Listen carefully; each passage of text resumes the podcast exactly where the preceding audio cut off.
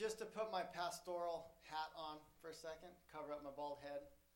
Um, when, the, when we put up the, the slides and have uh, Caitlin announce opportunities to serve, um, that's like a nice way of saying there is stuff to do. God is doing things, and He asks us as His people to partner with Him. And so, what we do is we share opportunities of what God is doing here at the bridge. And did you feel welcome when you first came here? I hope the overwhelming answer is yes. Guess what? Part of our mission statement is that we would gather as many as possible so that every person who walks through that door would feel that same welcome that you felt. So, what does it take to be a greeter? It takes joy in your heart and an honest desire to see people welcome at church. What does it take to serve kids in the back? It takes love and it takes obedience because if we're honest, serving kids is very dynamic. That's like a technical term for all over the place. But they are awesome. And I wouldn't be standing here teaching you adults if I wouldn't have put in years of just teaching kids because I learned the most valuable teaching lessons. How to take something that can be super wordy and make it super applicable to a five, six, seven, eight, however old, middle school kids, high school kids. Um, God opened those doors for me to teach, and He put a desire in my heart to teach His Word. And I just was like, I can never turn down opportunities to teach God's Word. And for years, years and years, the, the opportunity to teach in this context wasn't available, but the opportunity to teach kids. But for such is the kingdom of heaven, that, that we could deposit eternal truths into um, canvases that were designed by God to receive His love and His word. And we have a desire to do that. So, what does it take to serve kids? Desire to be with them, to be at ground level, to uh, be messy, to look at parents when they come into church doors with their kids, and in your heart you're going, please do not give that child a donut right now. Wait till after church, moms and dads. And I want to make that a special request to some of our younger people in the church. Um, there's something about serving those that are younger than you that, that God uses to help you lead those that are older than you and other people in the in the just in our communities. And so it's an amazing way to get involved with the heartbeat of our ministry. Even though it's unseen by a lot of us in here, it's most seen by Jesus. And um, so, please talk to Caitlin. Please talk to myself. Please talk to my wife, Stephanie, who's back there faithfully serving your guys' as kids. And uh, yeah, and jump in. The water is nice. Okay. It's good to be back with you guys. Bill did a great job last week. Did you guys like Bill Richardson? Yeah. Light of the World Prayer Center. What a cool ministry. Um, what a cool man. And um, our city is, is blessed that God brought him here and the ministry that they're doing. And I think that was just a, a real good word that he shared with you guys. And I was I watched online, so I can say he shared with us, but I'm grateful for him. And uh, the day after he preached here, he took off to Scotland, where he is right now. So um, look forward to, to having him back and and um, all that God is doing through the prayers of His people in the city of Bellingham. So today we are back in the book of Mark. So if you want to open up your Bibles to Mark 13, I'd like to pray and just ask God's blessing and anointing um, and power over the teaching of His Word today. So, Lord, we thank you for today. We thank you for the ability and the freedom to come to a place that we call our church home. And to turn the lights on and to turn the fans on and to make coffee and donuts and all the things just to prepare a space, a living room for people to gather uh, under, under your guidance and under your love. What, a, what an honor. So we just want to first, we want to thank you for that. We thank you for today. We ask your blessing upon the teaching of your word because you only speak the truth. And you only speak the truth in love. And so, Lord, we are pumped because we get to receive truth and love right now. Give us capacity to receive more of your love today. We love you. In Jesus' name, amen. amen. You know, I almost jumped up. I almost jumped up and, and interrupted Gina and the team, but that would have been rude. But I, I just felt like that word hallelujah, you know, there's no good English like translation in our context. Hallelujah means so many things. It's this all encompassing word that means it's telling God, it's speaking out who God is. Like this all encompassing God is good, God is true, God is right, God is king. God is not based on how I feel. God is. So when Jesus says these crazy things like, I am, our response is, Hallelujah. And so I, I seriously, I still don't have any tattoos, but if I were to get one, that would be it. That way, every time someone read it, no matter how they said it, they would be, they would be like, Hallelujah. And I'd be like, You got that right. It's like, uh, it's just speaking out the goodness of God. And, it, and I just think that we need to know before we get going you here today, you're standing before God. It has nothing to do with how you feel. You may be tired. Someone, you know, you may be tired. Um, you may be fresh off a failure like real fresh off a failure. When it still stings and you haven't had time to process, you're just like, I'm bad. That word hallelujah is for you. You may be fresh off a victory where you feel like you're at the top of the world, but hallelujah speaks of one that is greater. That his ups and he doesn't go up when you go up, he always is. And so, could we just remember this morning that we are gathered here simply to say from our spirit to God's spirit, Hallelujah. God, you are who you say you are, and I am who you say I am. And then we come to His Word from that place. We have nothing to gain as far as merit with God, but we have everything to gain as far as God's wisdom, God's understanding, to grow in how much He loves you, who may call yourself a follower of Jesus, and to grow in how much God loves the person next to you that you may even call your enemy. That's the power of the gospel. So, with all of those things in mind, we open up God's word and we just say, Lord, speak to us. Amen? All right. I got a message. Hallelujah. I got a message this morning that we're going to call When the Walls Come Crumbling Down. Written and performed by John Cougar Mellencamp. When the Walls. I had another title but we're going to go, I remember it too. My mom used to rock out to that song. Uh, we are going to look at something for the next, I'm going to call it two weeks, but as I jump into, continue to prepare what I have for next Sunday, there's a chance it's going to go into the third. Because we're going to talk about the longest teaching recorded in the Gospel of Mark for sure, because Mark, we called this series The Face of God, because Jesus um, shows us with his actions who God is. He came to seek and save the lost. Or, excuse me, that's Luke, but he came not to be served, but to serve and give his life as a ransom for many. The theme of Mark.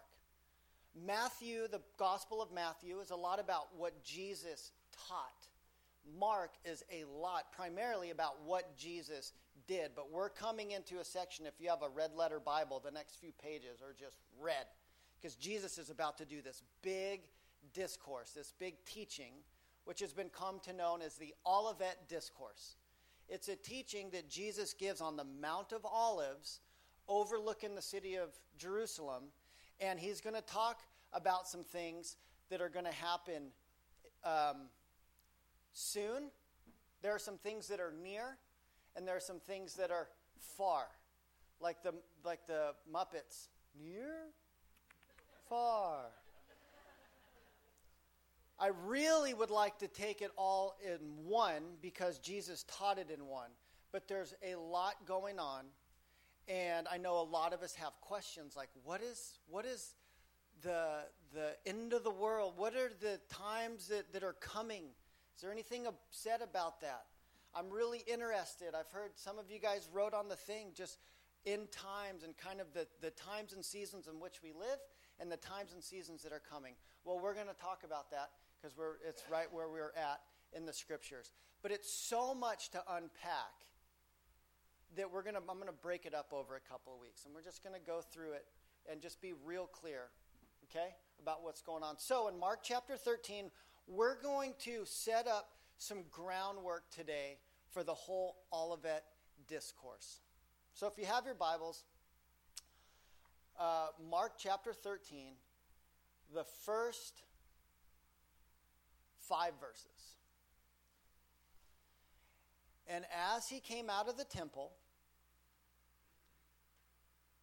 one of his disciples said to him, Look, teacher, what wonderful stones and what wonderful buildings.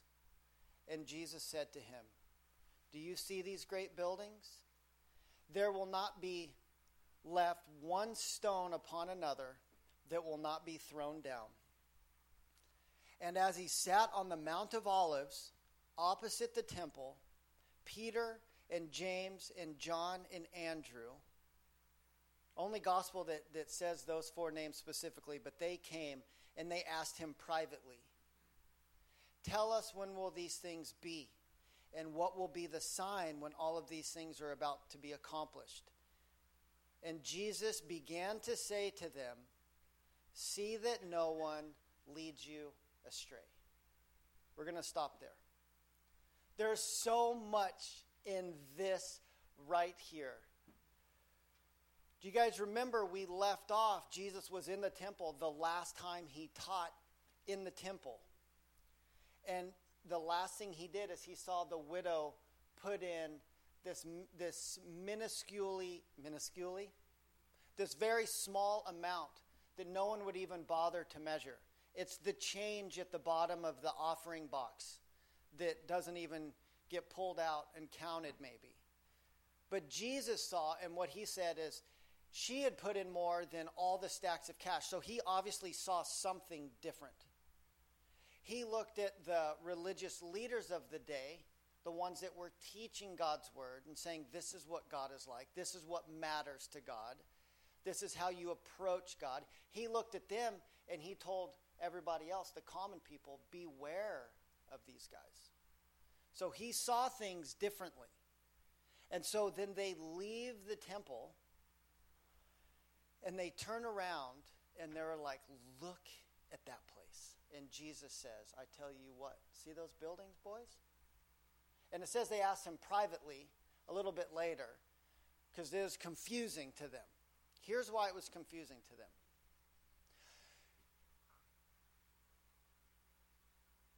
These men looked at their world context from a Jewish perspective.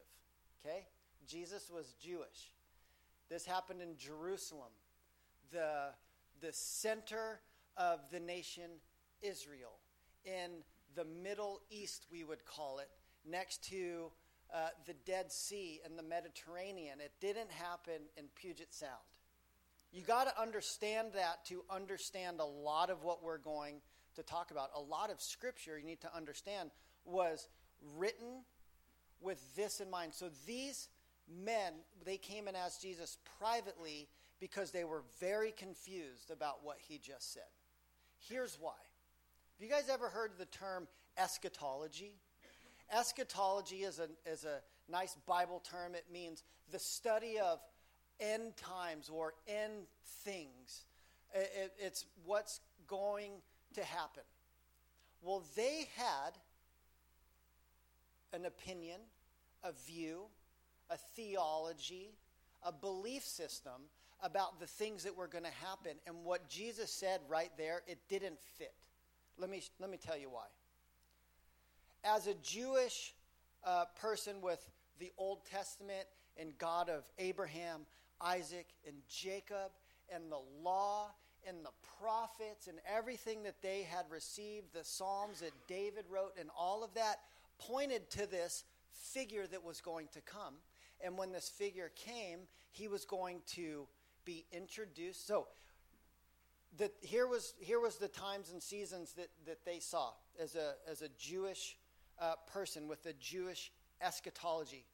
Four things needed to happen for the end to take place and for God to set up his kingdom. Number one, there needed to be significant turmoil in the world and specifically in the land of Israel. There needed to be uh, significant turmoil. As we'll see next week, it'll say turmoil like never before. So significant. They believed that was fulfilled with Rome's oppression. When Rome came in and took them over and governed them, and they were no longer a free nation, but governed over by another, they believed that was what was talked about. And we'll see that it wasn't. They believed that Elijah the prophet or one like him would come.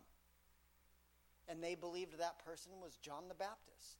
Especially when Jesus says, If you can receive it, I would tell you Elijah has come. Speaking of John the Baptist. So that there was this figure that was going to announce the Messiah. The third thing is that the Messiah himself, the Savior, would actually come. The King who would put a, a, a, stop to all the injustice and would rule perfectly from the throne of David, from David's lineage, like we've been talking about. This person was going to come and guess what had happened? This we're probably talking about Tuesday in the temple still, okay?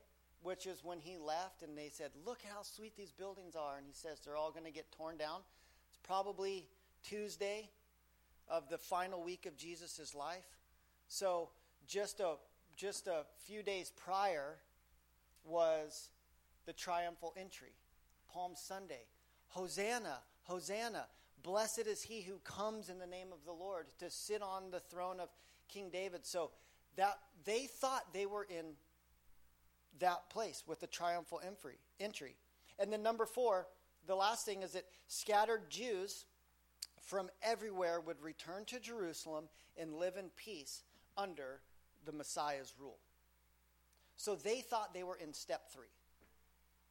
That's where they thought they were living, literally on that Tuesday in the temple, they thought step three of a four step system, that's where they were. Now, Jesus just told them that the temple is going to be destroyed. The temple that, that, made, that made no sense into their worldview. So it says they pulled him aside privately, as you do when you've been walking with Jesus for a while, and maybe you feel like you should have something figured out, but you secretly don't. So you pull him aside privately, like in prayer, and you're like, Lord, maybe I should know this already, but could you help me out here?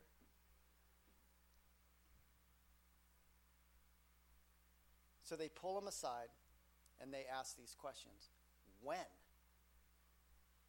And what should we look for? Now, Jesus is going to talk about a few things here that can get confusing and have caused much discussion over the years. What exactly is Jesus talking about? That's what the disciples asked them. And next week, so I broke it down into two things. Next week, we're going to talk about the things that are going to happen in the future. Today, we're going to talk about something that has already happened. So, Jesus says two things. He's going to tear down two systems there was the temple that's going to get torn down, and then there's the world system that will eventually get torn down. We're going to learn from today. We're going to set up groundwork for the next couple weeks. You guys down with that? All right, let's take a deep dive. So, today's message when the walls come crumbling down. God has broken down different sets of walls in the Bible. Anybody ever heard of the story of Jericho? Love that story. Strange, but I love it. March around the walls every day. You would have felt like a fool. I would have. You got this big walled city and you march around singing praise songs. Our God is greater.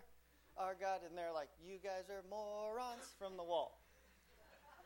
then on the seventh day, they did something extra especially odd. They marched around seven times.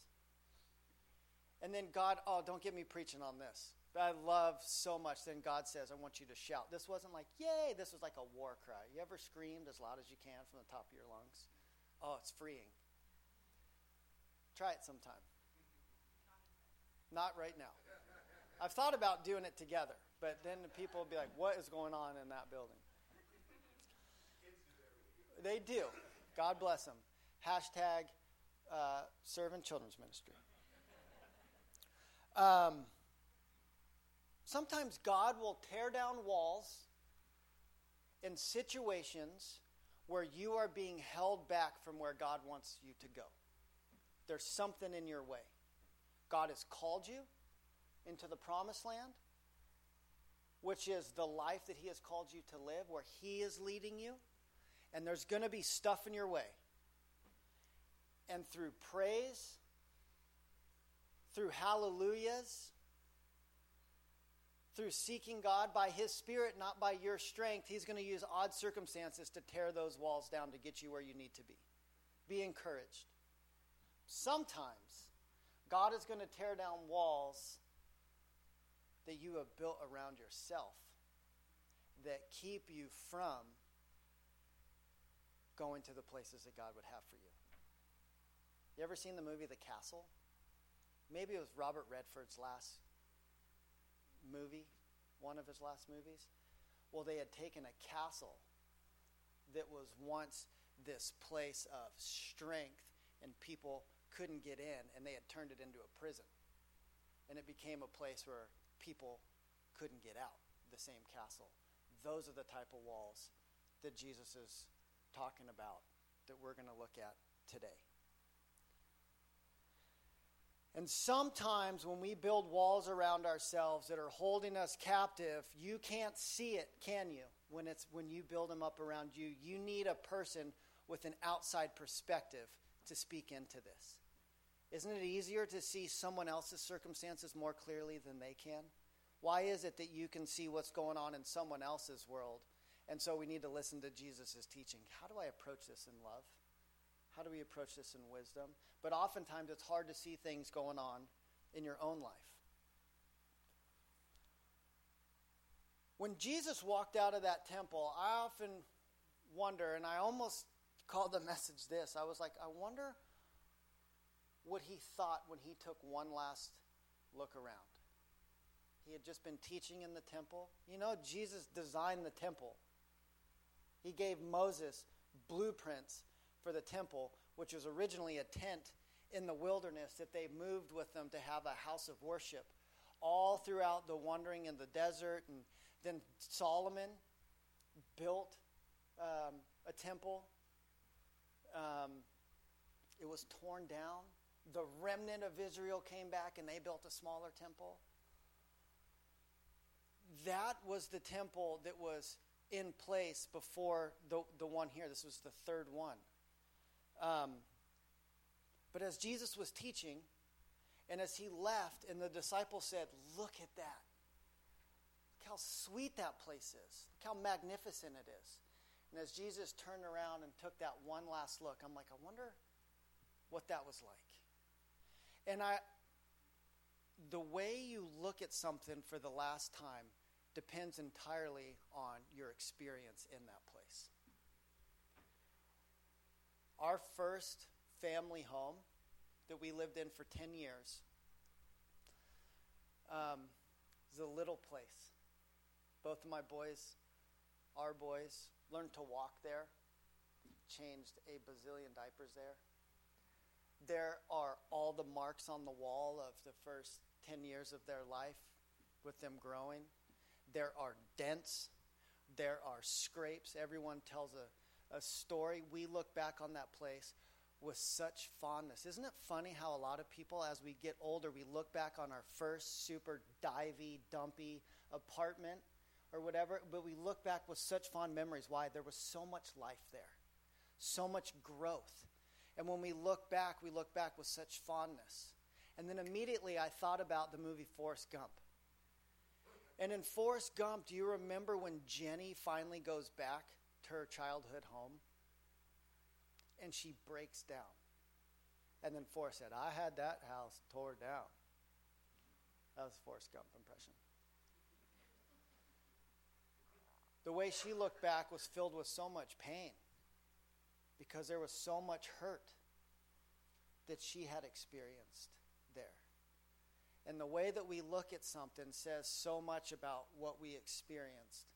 And when Jesus said, Do you see those buildings? I tell you, not one stone will be left upon another. I think he's telling us quite a bit. Jesus didn't just see a building, he saw a system. It would be torn down by outsiders, but it was under God's sovereign, sovereign hand. And when Jesus said, I tell you that all this stuff will get torn down, that has happened. It actually happened in a year that is recorded in history. You can go and read about it. And I did the deepest dive into this battle this week, and it was it was crazy. But Rome came in. So we're talking this has taken place in let's say 32 AD. Rome came and did what Jesus said here in 70 AD. So it was prophetic at the time, it was in the future. They're thinking about end times, what's going to happen. So Jesus is going to talk about something near, the destruction of the temple. And then he's going to talk about something far, the end of the world, the destruction of uh, all man made systems, the end of all man made systems to bring in what the Jews were waiting for then didn't happen, what is going to happen when Jesus sets up an actual kingdom where he sits on an actual throne and that's the world in which we live. So I want to talk about three things that got torn down by the enemy in 70 AD, but God used because he is sovereign and nothing passes through his hands without him knowing. Not a bird falls to the ground, not a penny goes in the offering box, and not a temple gets destroyed without God knowing. So, three walls that got torn down. The first one is this walls of false identity. Now, I could go on for a long time about what they were looking at they said, Teacher, look at those buildings, look at that temple. It has been said that the temple of Herod, the temple that they were looking at, has been called by some the greatest building ever built.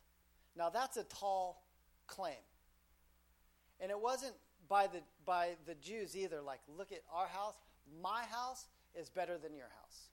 This was said by the outside world that you had never seen a great building until you had seen this building. Does anybody like architecture? I do. Bridges, like stuff that's built it, it baffles me. Big suspension bridges that took years and so much. Someone had to, first of all, imagine it that something spans this. So, as, as, you know, we tell people, stop being, you know, get out of your imagination, get into reality. Well, stuff doesn't come into reality unless it starts in the imagination. So people design these things and they build them, and it's so fascinating. But what we were looking at was a, was a wonder, wonder of the world. Look up the wonders of the world and see what they are. This fits in the category in that day and age. The size of this temple was insane.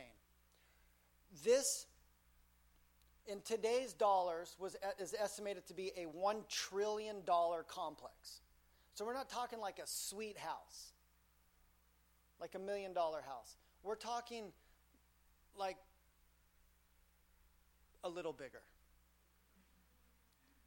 The temple construction by Herod, the ruler that was under Roman rule, but who wanted to be well liked by the Jewish people and wanted to make a name for himself, was a really good architect and builder. He built all sorts of crazy stuff. And to win um, uh, favor amongst the people, he says, Let me rebuild this temple. Now, at first, they were like, No, no, no, no. We know what you're doing.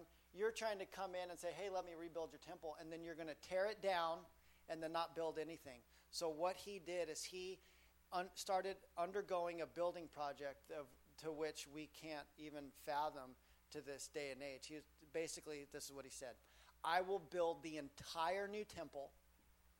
I will build the complex on which it will stand on. So he started these quarries out in the mountains. I will build everything that goes inside the actual temple, all the the uh, bronze. I'll, I'll build all of that stuff beforehand, so you can see it and approve it. And when you see it and approve it, then we'll move into phase two, which is to take down the old stuff and build all this new stuff. He started this building project in 20 BC. And it didn't finish until 64 AD. We're in 32 AD, was uh, let's say, when Jesus is talking on this Tuesday before the cross.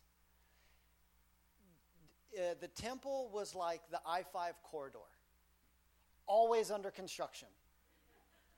Always a new place getting worked on, and you're like, what are they doing now? What's this? One day it will be done. Lord, let it be. One day all of that will be done, and it finally ended in 64 AD. The temple only stood completely constructed for six years before it was literally torn down all the way to the foundation.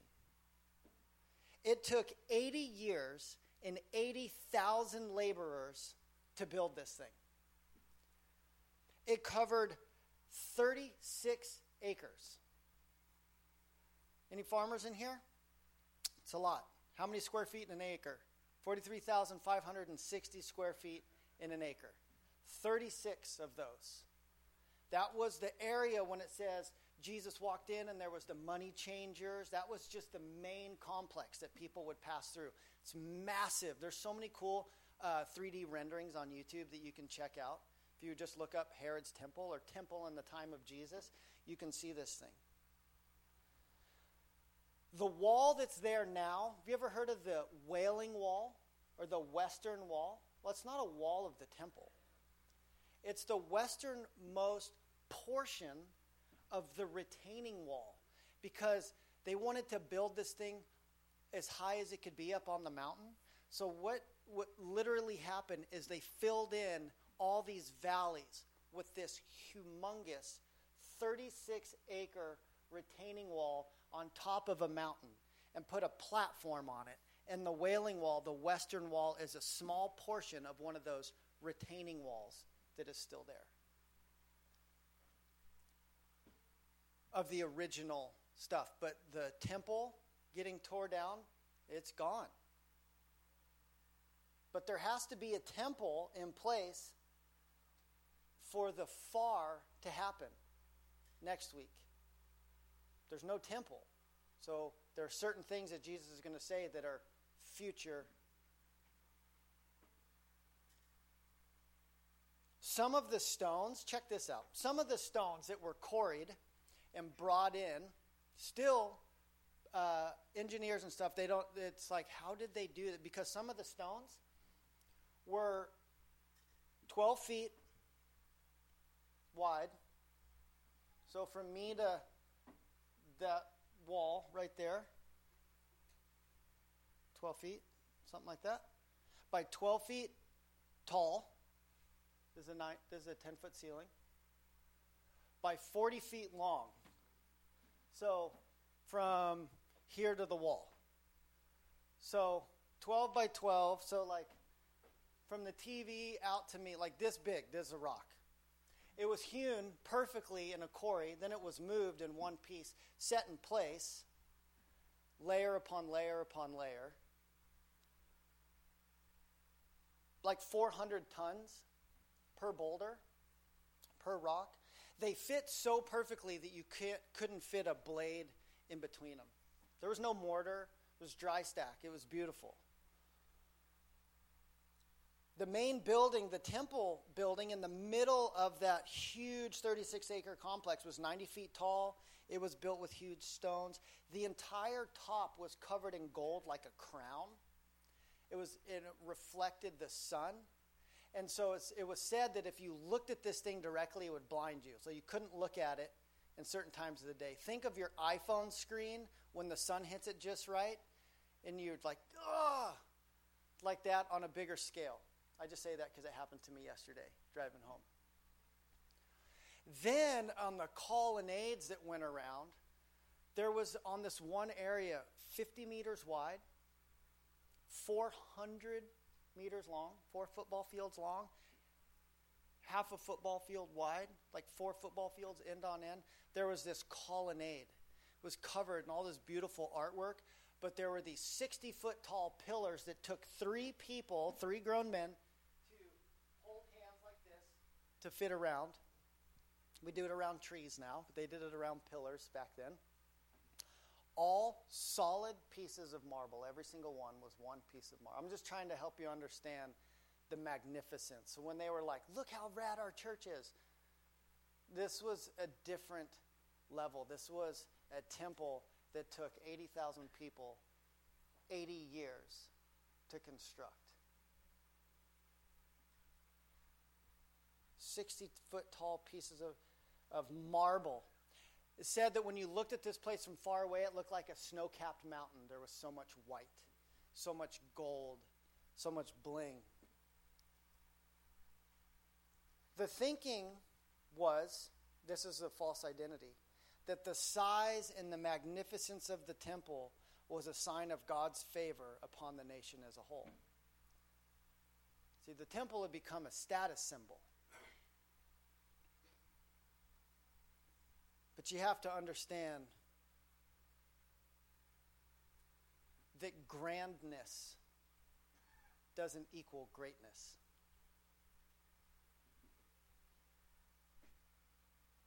just because something is big and beautiful doesn't necessarily mean it's beneficial.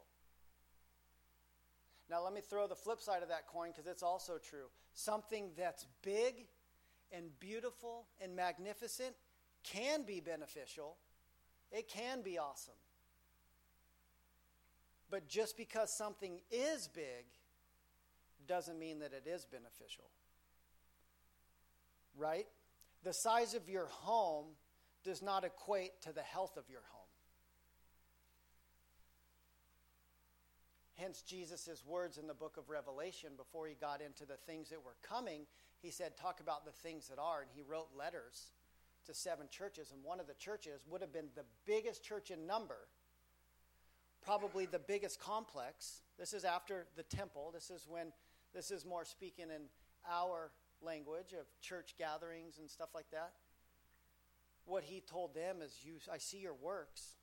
It's big, it's good, but here's what you're missing: love.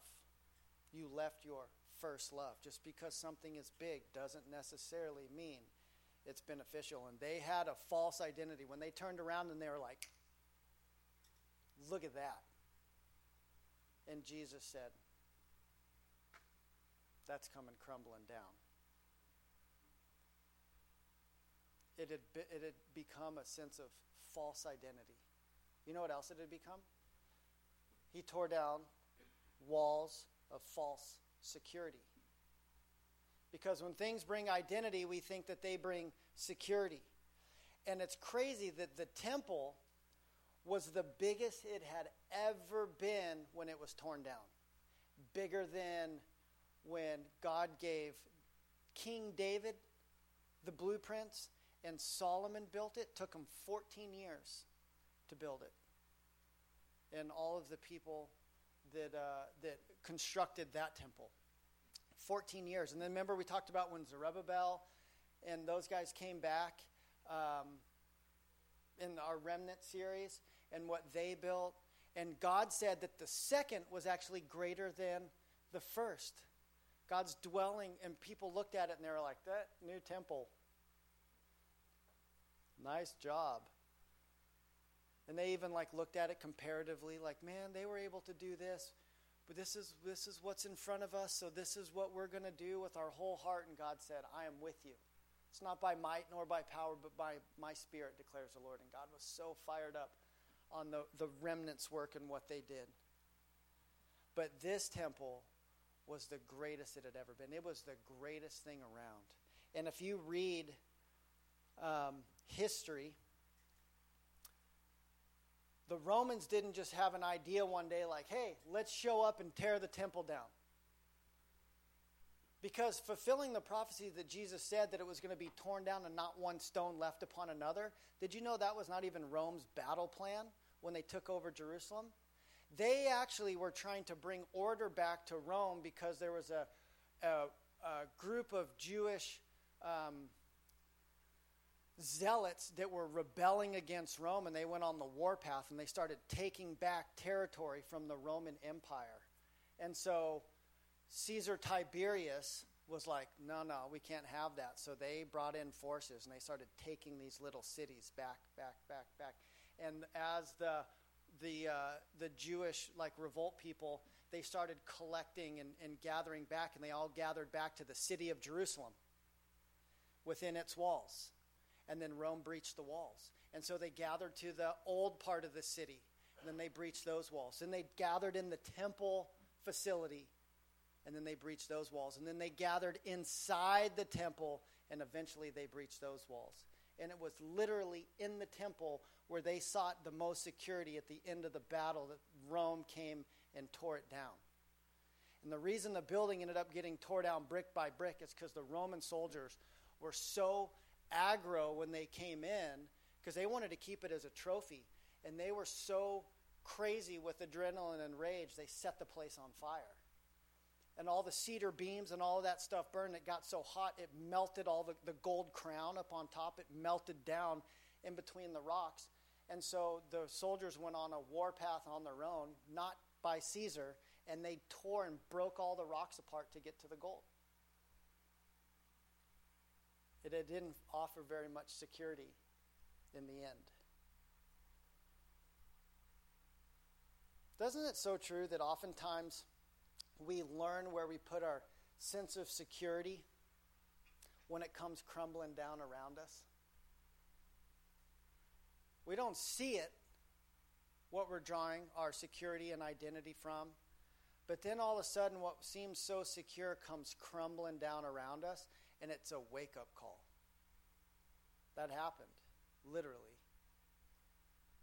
And the third one was the walls of separation when the temple got tore down, told down the walls of false identity, walls of false security, and walls of separation. Jesus had been God. They didn't think that Jesus was God. The Jewish uh, people that rejected him had him hung on a cross for claiming to be God. Their God lived in the temple. And there were walls and layers that you had to go through to get to this God that's in the temple. That was where he lived. But that is not where God lives. Now, this is not a temple, this is a church. But we often make these very same mistakes. God wants to tear down walls of false identity.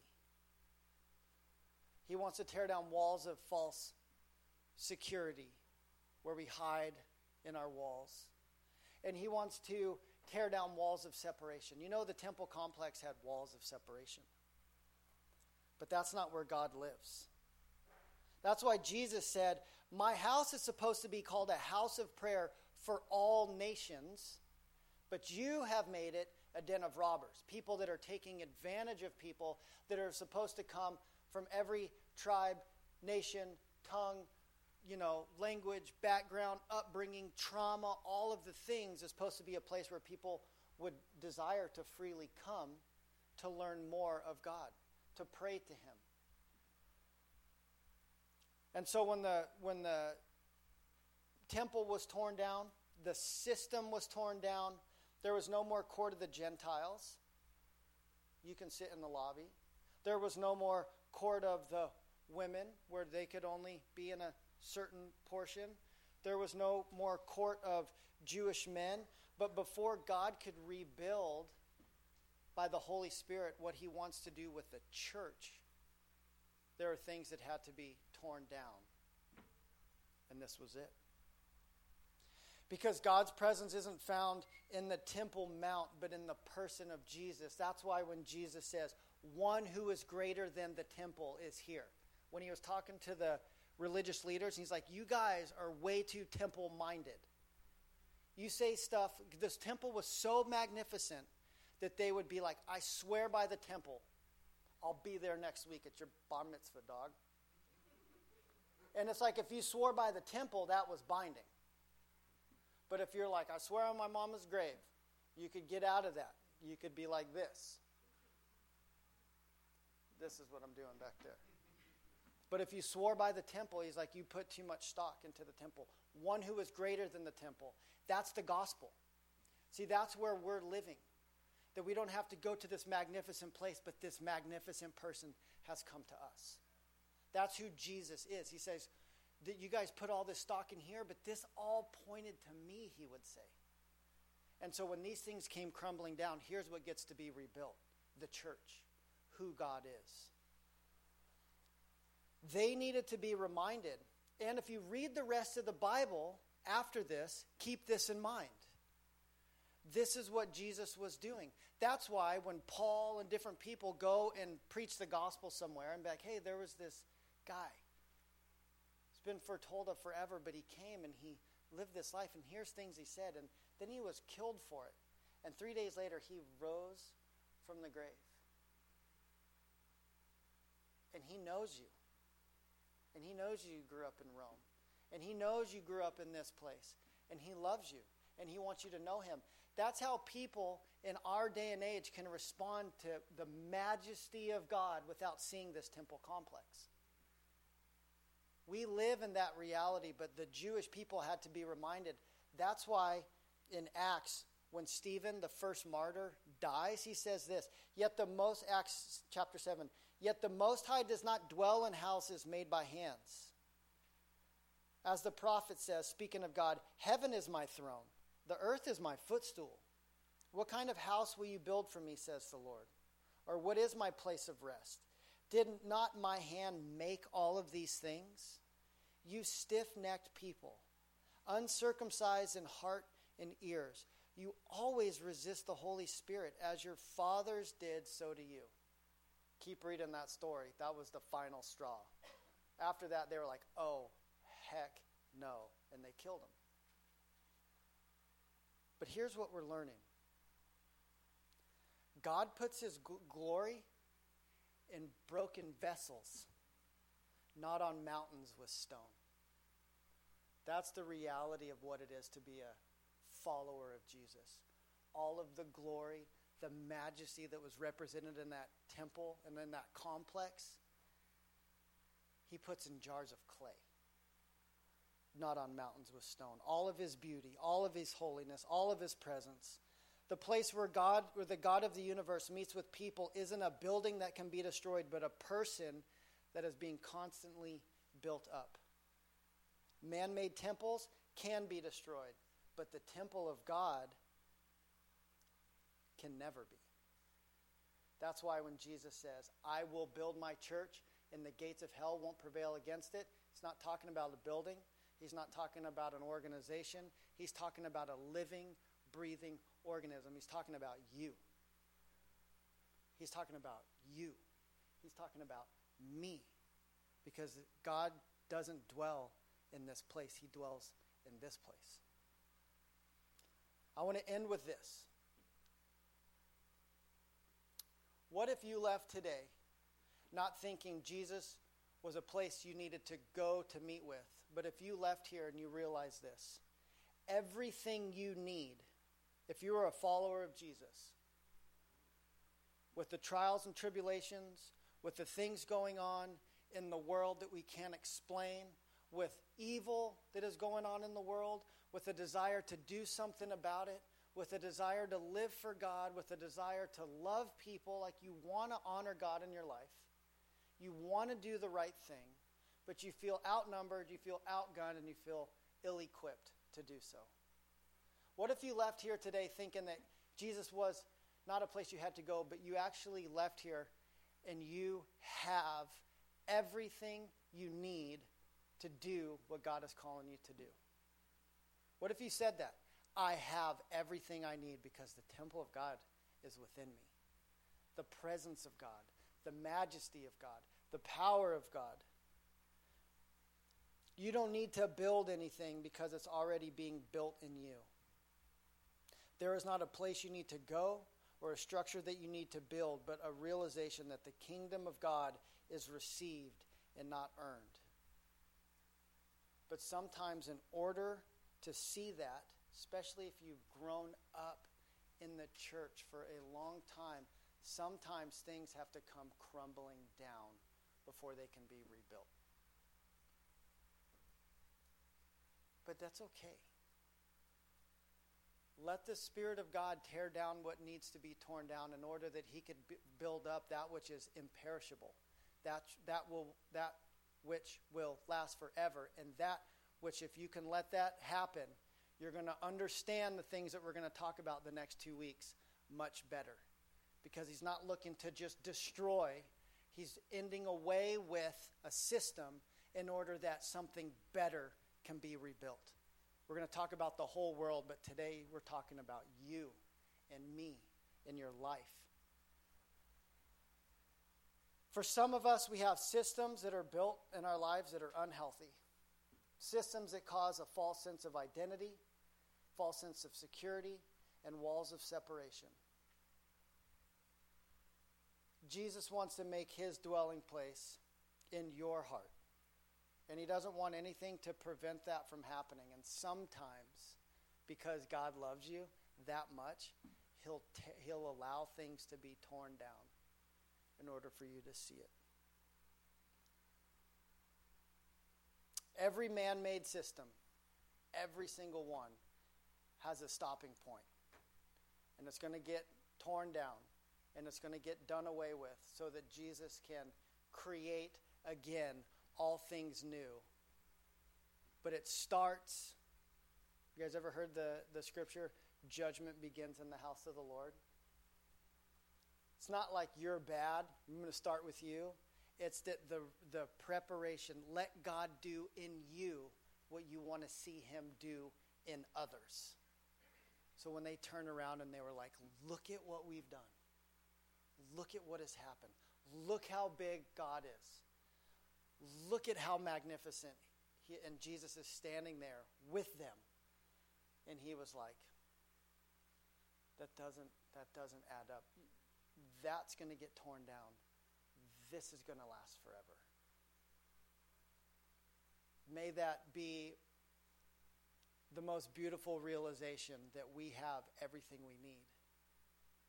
We don't have to have the big and expensive but the simple person of Jesus and the work of Jesus is accompanied by all of his power, all of his majesty, all of his plans, all of his purposes. That's good, right? Let me pray. Lord, thank you for today.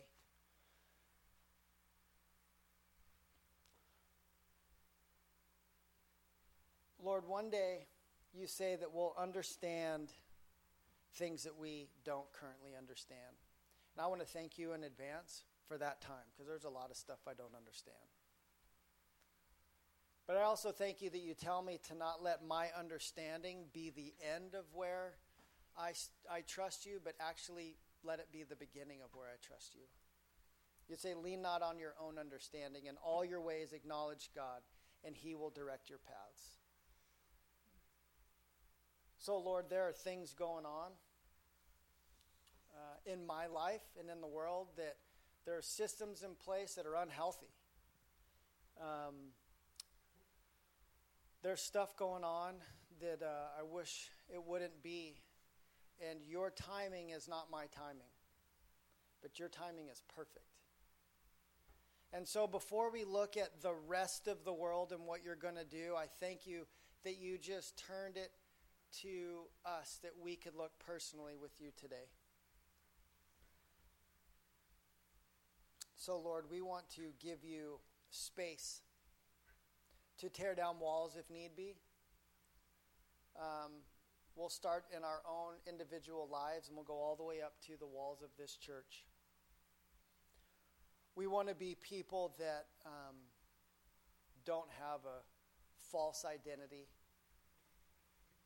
false security. Our identity is in you, Jesus. We are sons and daughters of the Most High.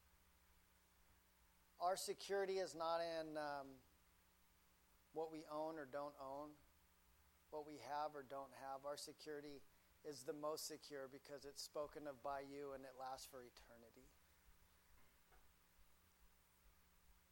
And we don't want to be a place that has layers and walls of separation. We want to be a place where your spirit is free to move about. And you don't say, look at that place, it'll get torn down. You say, that is a place where I command a blessing, because that is a place where people dwell in unity. So, Lord, we sing this song to you, and we just ask that you would do inventory in our lives. And, um, Lord, we love you. We sing the song in response. In Jesus' name, amen.